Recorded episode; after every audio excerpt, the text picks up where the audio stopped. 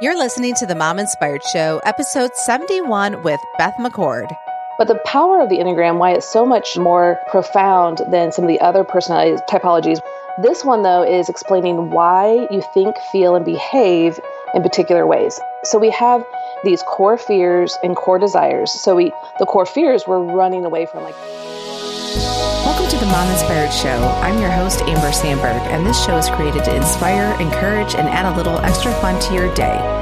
Beth, thank you so much for coming on the show today. Yeah, thank you for having me. I'm so excited. So, I like to start off every show with an icebreaker. What would you say your favorite vacation spot has been and why? And this can be with or without kids. Okay, so my favorite vacation spot is called Rockbridge, Missouri.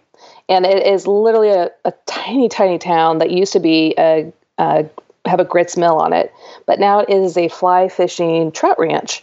Oh. Um, and we go twice a year, and there's no cell phone service, and so you and it's but it's kind of I mean it's not super fancy, but it's secluded. Um, but it's so nice because you're just there in nature, and it's amazing. How did you find this place? My dad found it um, 35 years ago, or Wow. not, I guess not quite that long, close to it when I was 10 years old. Yeah. And we've been going two or three times every year since. Um, and so my kids have grown up there. And when we get down there, even though we're there for four days, it feels like we're there for like seven because, again, there's no internet or no TV or whatever. We just are together and talking and enjoying nature. There's like a waterfall and amazing scenery. So for me, uh, as people will learn about my type, that's an awesome place because there's a lot of rest and peace and beauty Mm, yeah, yeah. Is- all how, in it. how does um, the rest of the family feel about it? Like, Oh, they they love it too. Okay. Yeah, Mhm. yeah, they love it too. how far is it from Nashville? Like, do you drive? Yeah, well, so for my parents, they live in Kansas City, and it's about four hours. Um, but for me, it's about eight hours. So Okay. it is a longer drive. But since we've moved around, we just have to You're used to do, it. Yeah. do the drive. Yep. Yeah. So, do you stay in a cabin or something? They have actually, um, they're kind of like hotel rooms. Mm. Um, they're, it kind of looks more like a motel, but they're nice. But they're at the same time, it's a fish, fishing ranch, so it's not like super fancy Sure. um, because you're walking Yeah. around in wait- waders Yeah. and you know, all this kind of stuff. Um, so, but the they have a restaurant there. It's like okay, so it's really literally like 19 or 1850s because that's Oh. when this, this little town was there, and so there's this red mill, and then literally like 30 yards from it is their general store, which now is their kind of their hotel lodge and Mm. restaurant. yeah. Um, and then they have the what was the bank, this tiny little bank next door, and then what's across the street, which is literally like 15 yards away, is the old school. And I mean, it's just all right there. Wow. And so then all of the hotel or motel type rooms are on the outside of all that, and some of them are overlooking the um, the waterfall where the uh, mill is, the red mill, and that's where you can fish. And then the the fishing stream goes about two miles, so you can fish anywhere between that beginning point and down the river. It's just glorious. That's and really so cool. we'll do like we'll do like bonfires at night, and uh, it's just amazing. so, okay, what is the name again?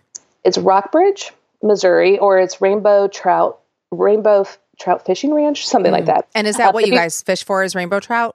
Yes, that's what they have, and it's and you can uh, take them home and cook them. I mean, it's just fabulous. But it's about um, let's see, an hour from Springfield, and really close to the Arkansas border. Okay. Yeah, that sounds very secluded, which is nice because then Yeah. you're just out there. That sounds fun. Definitely for people who love to fish. Yes. And um, I think of my father-in-law. I feel like that would be something that he would really love to do. Um, Mm-hmm. So that's something uh, to look into for sure. Yeah, and they have horseback riding and Oh, yeah. some hunting and other things. So Yeah. it kind of you know for anyone really, if you just like to be with your family and Yeah. a few people like to fish, the rest of you can do other things together. So yeah, it's pretty spectacular. Yeah, it sounds very opposite of what our society is like. So that's where I feel like that could be very appealing or, or make people Yes. have panic attacks. I'm not Right. sure. right, exactly, exactly. well, let's get started. How about you share with us your name, where you're from, and how many kids you have, and then how you got to where you are today? Yeah, great. So I'm Beth McCord, and I am originally, like I said, from Kansas City, and I live now just outside of Nashville, Tennessee, in Franklin. I have two kids. Um, Nathan is 19, a freshman in college, and Libby is a senior in high school here in Franklin. Awesome. And then how did you get to where you are today? Oh, yeah. kind of just sum it up into I got married when I'm, I was 20 to my best friend, uh, Jeff. We've been married 22 years. And um, being a pastor's wife um, and just digging into the word, but really wanting to know how to really transform the heart versus just the behavior. Um, has been my life's work. And then wanting to bless others with it is really kind of where I've landed today, which was what you'll be hearing about. Yeah, well, and that leads me to my first question. Um, so you're an Enneagram coach, but let's first let's back up and uh, how about you explain what is the Enneagram? I know that yeah. I know that it, I feel like it's getting more popular, but I'm sure people are kind of still like, what does mm-hmm. this mean? Um, right. So how about you jump into that, and then we'll talk about how you decided to become a coach. No, that's great. Yeah. So the Enneagram is uh, basically a personality system, a tool, a resource. But the power of the Enneagram, why it's so much uh, more profound than some of the other personality types, which are typologies, which those are great. This one, though, is explaining why you think, feel, and behave in particular ways. So we have basically these core fears and core desires. So we the core fears we're running away from like this cannot happen. I do not want this to happen. So those are your core fears and that's motivating you in a direction. But also, we have core desires that we're trying to obtain all the time. If I just had this happen, it would be amazing. That would be perfect. And so we're running away from core fears and running toward core desires. But we also have kind of like when Paul would say, Oh, this thorn in my side, Lord, please take it away. I call those our core weakness, and we each have them that they're kind of our Achilles heel, the thorn in our side that keeps popping up over time and, and derailing us or causing us problems. Um, and so those are the things that we kind of try to figure out what your main type is based off of those, because that's the motivating force behind why you think, feel, and behave in particular ways. And just to kind of give a little bit clearer vision of then what the Enneagram is, is I tell people it's like a GPS system. So just like my mom who's 70, I have to sit down and explain how to use it. You know, like for those that are like in their 20s or 30s, 40s, it's like, oh, I know how to use that That's no problem. You don't have to tell me. Well, the Enneagram is something so new to you that you really need to learn how it works, which is the structure of the symbol and how things flow for the personality. And so, if you think about it as a GPS, if you're driving down on the highway, you have a destination you're wanting to go to, and that's what I call pe- tell people it's their healthiest destination. But then we always somehow end up falling in these common pitfalls on the side of the road. Um, it's like, why do I do what I do? Why do I keep getting stuck?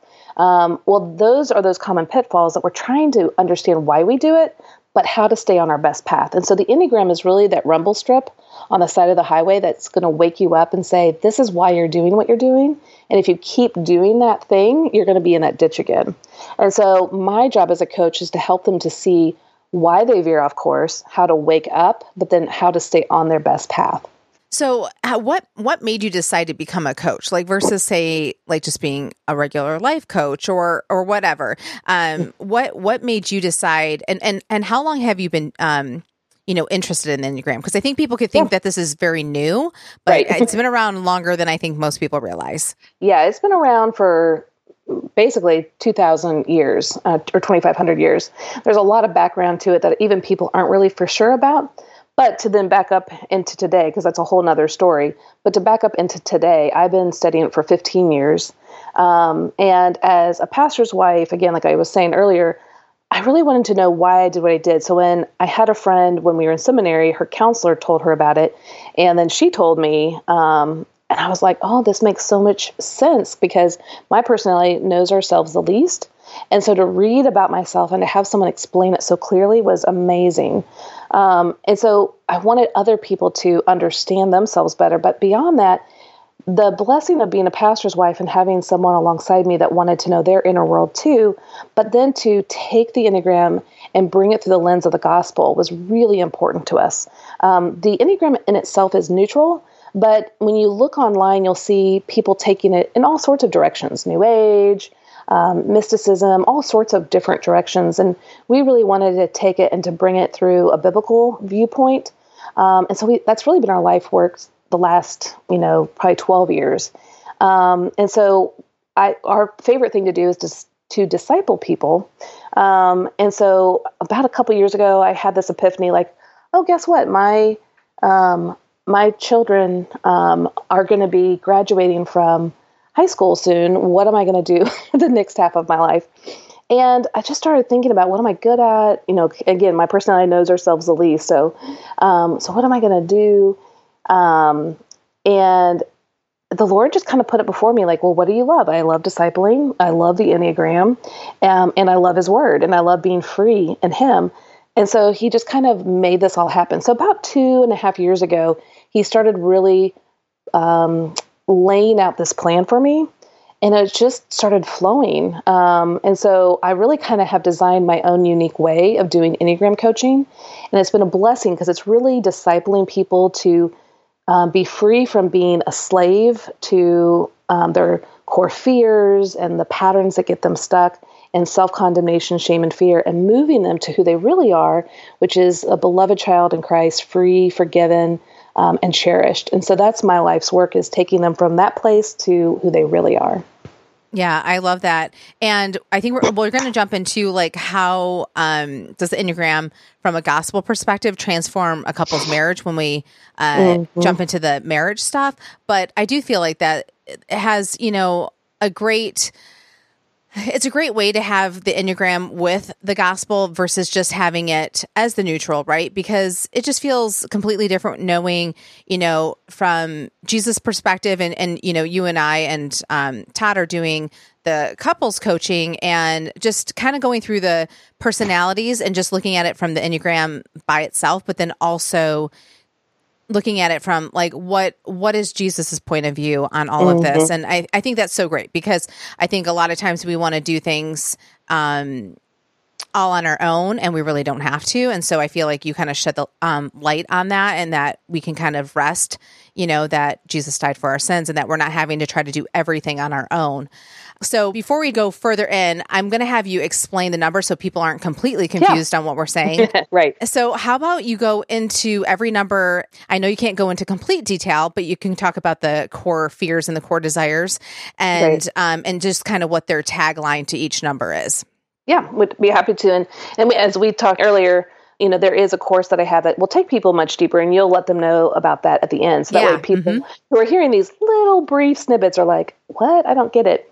we've got you covered. So, um, okay, so the type one, there's nine types, there's nine personality types, and they're the basic personality types because we do use all nine types to different degrees. But one is our main dominant type. And again, this is the one that we're running away from certain core fears and trying to obtain core desires, and we have this core weakness. So those are the things that I'm I'm going to actually probably just here highlight the core fear and the core desire, um, and we'll leave the rest of it for the course. So the type one is the moral perfectionist. They uh, their core fear is being wrong, bad, evil, inappropriate, or corruptible, and they desire to have integrity, to be right, virtuous, to basically be the good boy or the good girl. This has to do with ethics and what's right versus what's wrong. And it's because they have a very loud one inner critic that has a megaphone that's berating them all the time on what is right and what is wrong. And so they're trying to appease that inner critic by being very ethical and perfect. The type two is a supportive advisor. Their core fear is being worthless, needy, inconsequential, uh, dispensable, or basically being unworthy of love. Now, their core desire is to be loved and wanted. And how this looks like for them is when they give, serve, and help, they're hoping to hear appreciation, gratitude, um, in some form or fashion, a thankfulness. And that is what feels like love to them. So that's why they're constantly focusing on other people's needs and inserting themselves into people's lives with a helpful hand of some kind to get that gratitude and affirmation in return um, so that they can feel loved. the type three is the successful achiever. And their core fear is failing, being incompetent, inefficient, exposed worthless or appearing unsuccessful. And so their core desire is to be valuable, successful, admired, and definitely respected. Um, and so the threes, it's all about image. What do people think? Am I being um, the best in any moment? And so they're the shapeshifters. They know exactly in a social setting how to act and talk so that they can appear the best or most, most capable uh, most admired type of person. Now, the type four is the romantic individualist, and their fear is the fear of being inadequate, emotionally cut off, plain, mundane, defective or flawed, and they definitely fear not having a certain significance. And their desire is to be unique, special, and their authentic self. So the fours, they feel like there is something missing in them and they're longing to make that right. So think of a puzzle that has, you know, you've done this beautiful puzzle, but there's that missing piece right in the middle. Oh man. Well, that's how the four feels about them. There's that some there's something missing, but everyone else has a perfect puzzle. And so it creates longing and envy for them because they feel like something's wrong. Um, the five is the investigative thinker. They fear annihilation, being ignorant, invaded, incapable. They fear not being existing and having obligations placed upon them. And they desire to be capable and competent. Now, what really helps people to understand fives is their core weakness. So I'm going to just talk about that for them just a little bit, just because a lot of people are like, well, I love to read. And so they might think that they're a five. But what helps to understand a five is this need to have privacy and time alone. For them, it's as if their um, cell phone battery, their their being, the, the thing that keeps them charged, only operates on 20% every day. Whereas extroverts might run on 100% and actually 120%. They can just keep going until the next day. The fives are more than just the introvert. It's that they only have so much internal re, uh, resources to extend that day. So they have to manage their day very carefully. So um, surprises, intrusions, obligations placed on them. It's like as, as if I took your phone that has 5% left on your cell phone battery and I were to take it out of your hands and start streaming a video. It would suck the you know the battery life right out of it. And that's how they feel when obligations surprises are placed on them. So they need to recharge and that's where they go and be alone to process their thoughts and feelings. It, because if they don't they feel like there's going to be catastrophic depletion. And so that's a little bit of a glimpse on um, how to distinguish a five. Now the six is the loyal guardian. They fear fear itself being without support guidance and security they fear being alone, blamed, targeted, and definitely physically abandoned. Now, their desire is to have security, guidance, and support. Now, to help understand a six, because sixes can sometimes look like several numbers, um, a lot of times they'll say, well, it depends. And that's kind of how you can know a six, because they can be two sides of, a, the same coin. They can be fearful and brave, introverted and extroverted. Um, so they're kind of a walking contradiction. Um, but what how you can understand a six is they have constant anxiety about what could happen. So they're planning um, and predicting.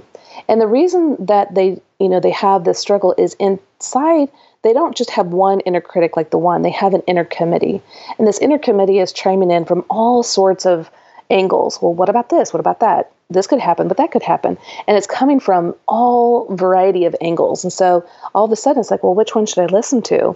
And so they feel confused and they're self doubt. And that's where they go and ask people for their advice so that they feel more confident and secure to move in a specific direction. So that can help you to understand a six. Now, type seven is the entertaining optimist.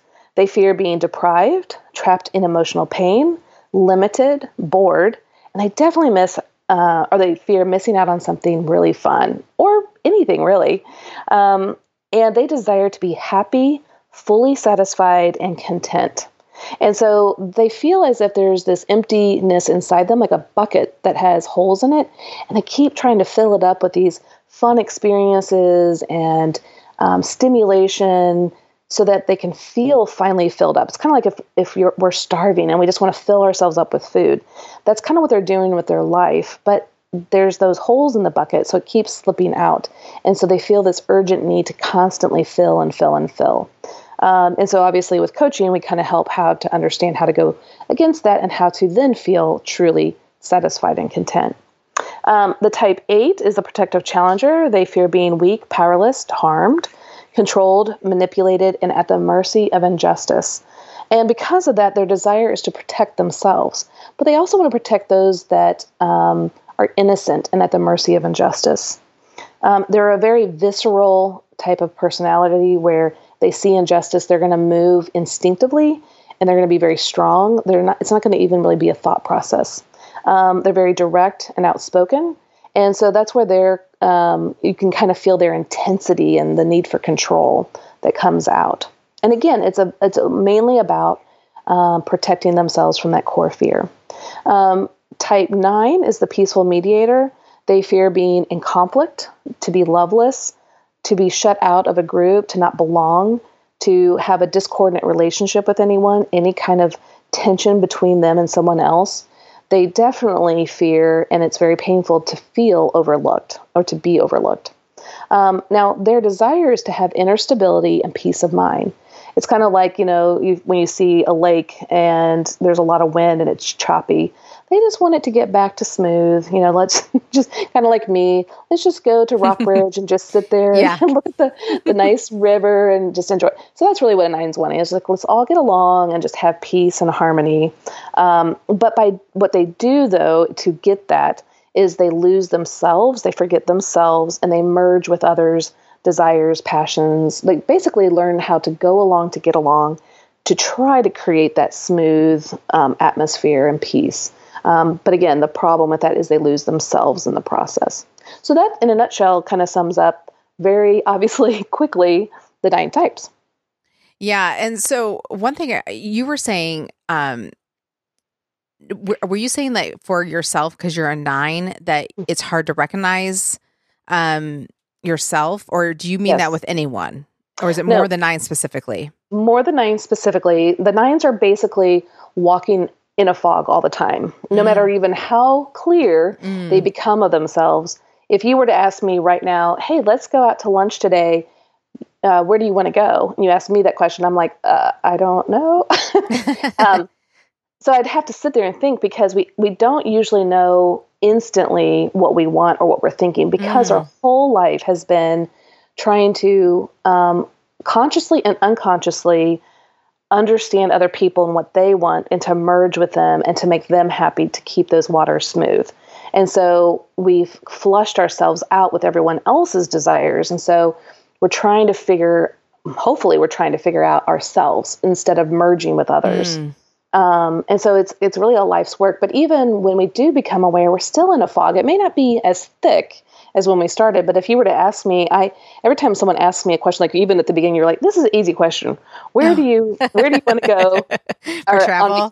Yeah, I mean, one, I had like five things in my head, and then two, I was like, I don't know, what is it? You know, so yeah. when a nine's asked anything personal about themselves, there mm. is a mm. fog.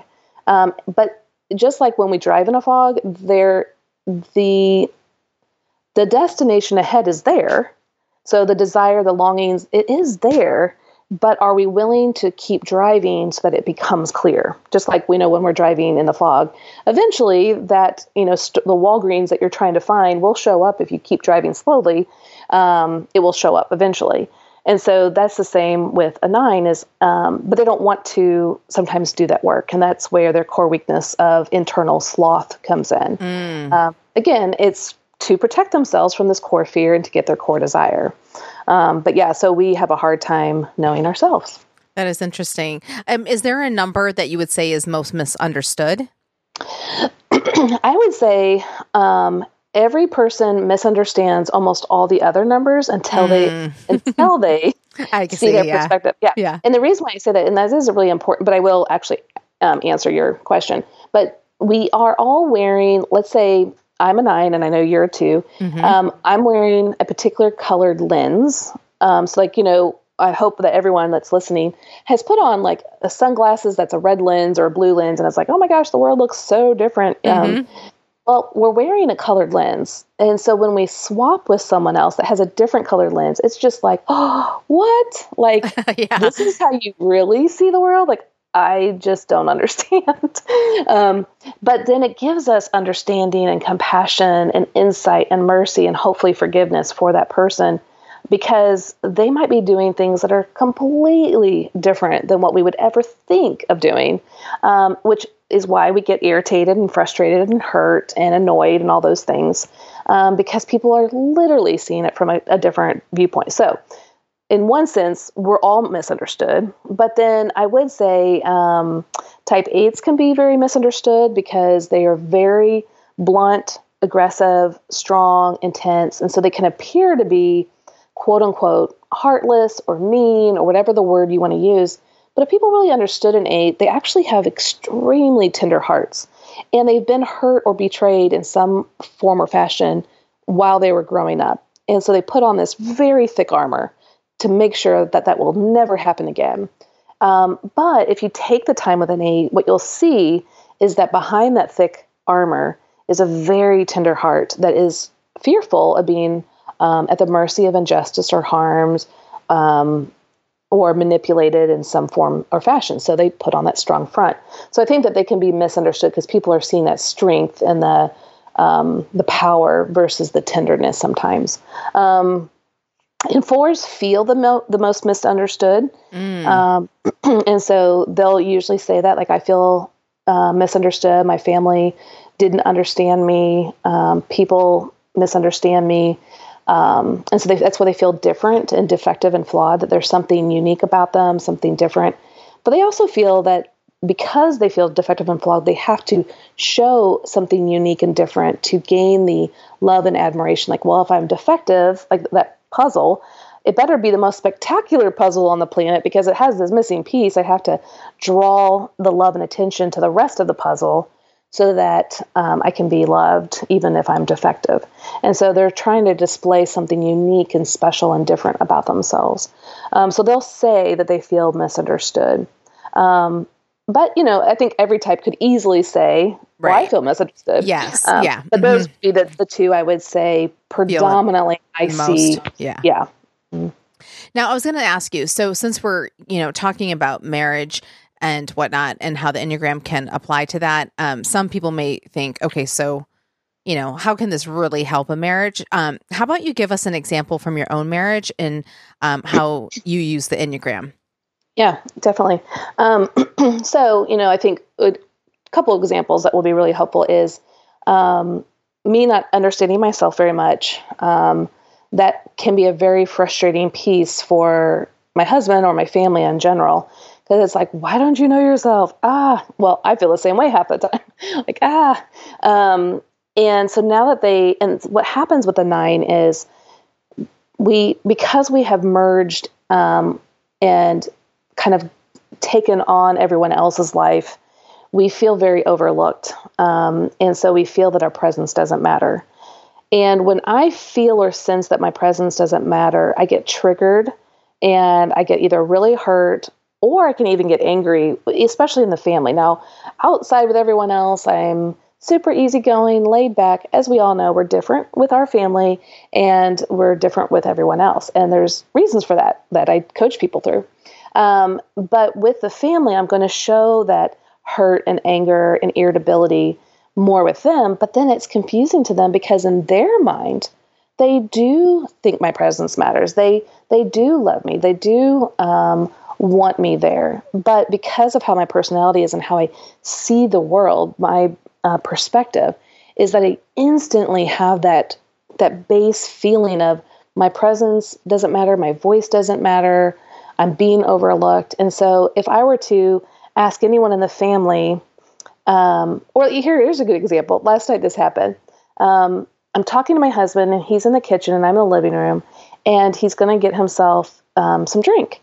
Well, I didn't know that, and so I'm just talking, and all of a sudden, kind of in the middle of, I mean, I was done with a sentence, but in the middle of me talking, he's crunching the ice in the ice maker and getting water. and as a nine, I instantly felt um, overlooked, not important, um, cut off. Now, I know my husband loves and adores me. We're best friends, but that's how quickly it happens. And so, even though I've been doing this work for 15 years, it doesn't mean that the coreness of that personality, the core lies, don't pop up instantly. Now, as it was happening, I knew exactly what was going on and I knew exactly why I was feeling that way, but I was able to catch myself. So that rumble strip I was talking about at the beginning, yeah. I was able to catch myself and wake up and say, it's not true. He loves you. He's listening. That's not how he sees the world. Just be patient. So when he came back, he sat down. I said, okay. And I was laughing. I was like, okay, I got to just let you know that when you did that, it totally triggered me. Now, I said, I know you love me. I know that you weren't doing it intentionally to overlook me or, or make me feel this way, but I just want you to know that it totally tripped me up for a few seconds and I had to really backpedal and say, no, that's not true. Here's the truth. Um, and that's just, I mean, it sounds like how could that little thing, but it really, when it hits our core fears and our weakness and everything in our personality, it can trigger something so quickly. And we assume on people, so we call it a suicide. We assume on people what they're doing means something that it may not mean at all.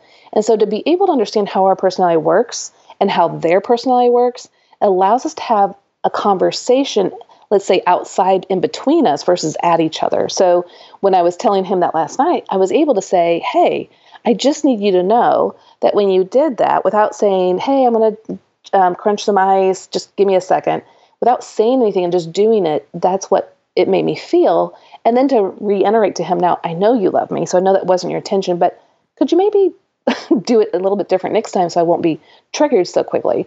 Um, but at the same time, it's my responsibility to tend to myself and not force change onto my husband. Um, that doesn't work, as I'm sure a lot of people have tried. um, but when I focus on myself and I focus on being more honest and forthright. Now, again, for the nines out there, I've done this for years to even understand all that was just happening in that moment takes a lot of practice and time. But we're able to then sit there and have a nice conversation for me to be very honest and transparent, for him to hear my heart without feeling accused because I was honestly saying, I know this isn't what you were doing or on purpose, but I need you to you know what it felt like for me. Um, and so we're able to have that conversation, which really enables us to have a richer, deeper, more transparent relationship that can honor one another for who we really are, not me trying to make him into a nine and him trying to make me a six. Of course, we still try to do that because we're humans. Right. Uh, but it gives us that um, clarity in our marriage. Hey, you guys, today's Mom of the Moment spotlight is Nadia Russell. Here's her story. Hey, moms, my name is Nadia. I'm here to tell you that there is hope. Hope for all your dreams and your goals. I found myself two years ago over 320 pounds and miserable. I had no joy in my life, no excitement to be with my children or my husband. I was scared. I didn't know how I had even ended up in that situation. I'm proud to say that two years later, I am 120 pounds lighter. I've lost weight, I've gained back my confidence, and I love life. I love meeting new people and coming together with other women and to inspire them. If you're wanting to change your situation, talk about your goals, and just meet new people and share your story, reach out to me at live life now with Nadia at gmail.com. And now back to the show. I know that you do the coaching for couples and stuff like that, but you do them for individuals as well. So I wanted to ask you will the Enneagram bring transformation even if our spouse is not interested in learning about himself? Like, do we need to do it together? What's your thoughts on that? Right. Well, obviously, it'd be amazing if both spouses could do it and both be, you know, long into it and just you know, wanting to transform. But usually that's not the case. If anything, there's always one that's a little hesitant and one that's really going for it. Um, now, sometimes it's both of them, but even in my marriage, it's my husband that's the one that's really into going deep and going inward. Because the nines are like, I just want to be on this, like, not the surface so much, but I just want everything smooth and I don't want to have to dig too deep. And because what if we uncover something or, you know, sweep a cabin and all the dust comes up? Mm. It's like, mm-hmm. that, that's uncomfortable. So really, he's the one that has enabled me to take this path. Um, I'm more the one that's resistant than he is. But at the same time, it's been the greatest gift for me to have my husband do his own work and seeing the blessing it has on him and us. For me then to follow and to um, to push myself as as much as I can and asking the Holy Spirit to help me. Now, when he tries to push me, it doesn't work. um, one, nines are the most stubborn on the Enneagram, and two, we're just humans. So, what I would say is do your own work and it will bless your marriage no matter what. When you are fully free in the gospel, meaning you know your identity in Christ, you know you're beloved, you're set free, you're cherished, everything that you long for, you already have. And that's the whole point of my coaching is let me help you to see that you already have what you long for. Um, and that will enable your heart to be free and open. And everything that you long for, you'll feel the flood of it coming in you from from God. And so what you want from others will just be like a cherry on top. Like, oh, that's great that I got that. But you're not trying, you're not drowning anymore and pulling everyone down with you, trying to get it from them. Yeah. And so, yes. So when, when I am fully resting in who I am in Christ, even if my husband wasn't doing his work, I would still bring about change in our marriage because I wouldn't be trying to pull him down with me. And he would start to see that and be, you know, curious. But I have to let the Holy Spirit do his work on my husband. I need to focus on myself. So, yes, this totally can transform the marriage. In fact, my husband's always been the one to be the front runner in change. He was the first one in our marriage to apologize um, instantly, openly, trusting the Lord, and was like, whoa, what's this? And then it take, took me a long time to at least do it. We would actually even joke, like, hey, I apologize within 24 hours, you know, or uh, then it would, you know, a couple years later, it's like, hey, look, it took only me a half a day, you know. Yeah. And so we would, we, the more we can insert play in the transformational process instead of condemnation, shame, um, rejection, all those kind of things, it allows the transformation to go smoother, quicker, more beautifully. Um, but all that to be said, yes, do your work, be blessed, allow the Holy Spirit to do their work in their life. Don't try to tra- change and transform them. Just allow the Spirit to do work in you, and you will see great things. That's great. So, Beth, we're almost at the end of the show. Um, can you share with us any suggestions on how to start learning more about the Enneagram? Like, if if you're completely new to this and you're just like, I don't even know what my number is, and I don't even know where to go from here, what do you suggest? Yeah. Um, so I have designed a course. It's two hours long, which um, people that know the Enneagram, that's super short uh, because uh, the Enneagram is very big and complex and can be hard to understand when you read books, but it doesn't have to be. And so the gift that God has given me is to make things, the Enneagram, more like a Cliff Notes version. I'm giving you all the things that you really need to understand. I'm not losing the important content, but I'm making it so that you can understand it easily and then start applying it to your life um, immediately. And that's called Discovering You. It's an online course. So it's two hours long. It's broken down into 14 modules, about 10 minutes each. So you can watch just a few, you can watch the whole thing, binge watch it, get some popcorn, get your spouse, get a friend.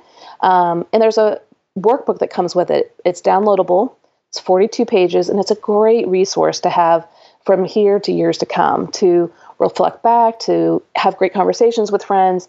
But that's where I'm going to teach you how to use your internal GPS, the Enneagram. What do the lines mean? How does the Enneagram work? How do you use it for transformation?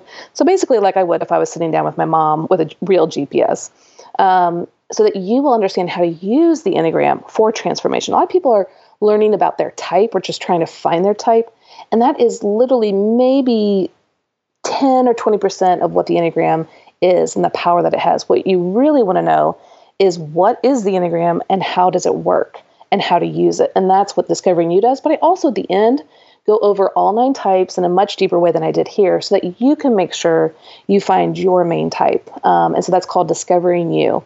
The next thing is Exploring You, where I take you, now that you know your type, and I take you through a five session coaching series. Now that I can do that in person, or I have a course that takes it uh, you through it at a much cheaper price. Um, now, that Exploring You course already has in it Discovering You. So that might be a great investment to just go ahead and get that. But that's a fabulous way to truly understand why you do what you do and how to allow the gospel to transform you. I basically take you step by step, helping you to stretch and grow without being overwhelmed. So each session, you'll have a guide sheet that walks you through your personality in bite sized lessons. Um, and that's basically the two steps I would say to really go for it. So it's discover, explore, so you can become your truest self in Christ. That's awesome. So, Beth, where can people find you on social media and your website? Yeah. Okay. So Instagram is really where most people are at with me. We have over 15,000 followers as of right now. It's a great community. Um, I do a new series every two weeks, and I focus on a certain topic and show that topic how it uh, plays out for each type. And that's Your Enneagram Coach on Instagram. Uh, you can find me on Your Enneagram Coach on Facebook, and you can come to my website at yourenneagramcoach.com. Up in the right hand corner, it will say uh, take a free assessment, and there I will show you step by step how to find your type for That- free. That's great. And Beth, um, you are so kind that you are offering 50% off to the Mom Inspired Show listeners on the course Discovering You. So, you guys, all you have to do is use the coupon code Discovering You. And I will make sure to put that in the uh, show notes. I'll do all the links and I'll include the different types of coaching uh, that Beth provides in the show notes as well. I personally do the couples coaching with Todd, and but like I said before, there's also individual coaching if your spouse doesn't want to tag along, but you can still learn more about yourself. So, mm-hmm. Beth, thank you so much for coming on the show. It was so much fun learning more about the Enneagram and how it can play such an important role in our marriage. Yeah, thank you for having me. Hey, you guys. So, if this Enneagram stuff sounds super exciting and you want to find out more about Beth's coaching, just go to mominspiredshow.com forward slash 71. And in her show notes, I'm going to list all the links that you can click on to check out all the coaching that she does. And then you can go to her website and take the free assessment. So, I hope that you enjoyed this show, and I will see you next week.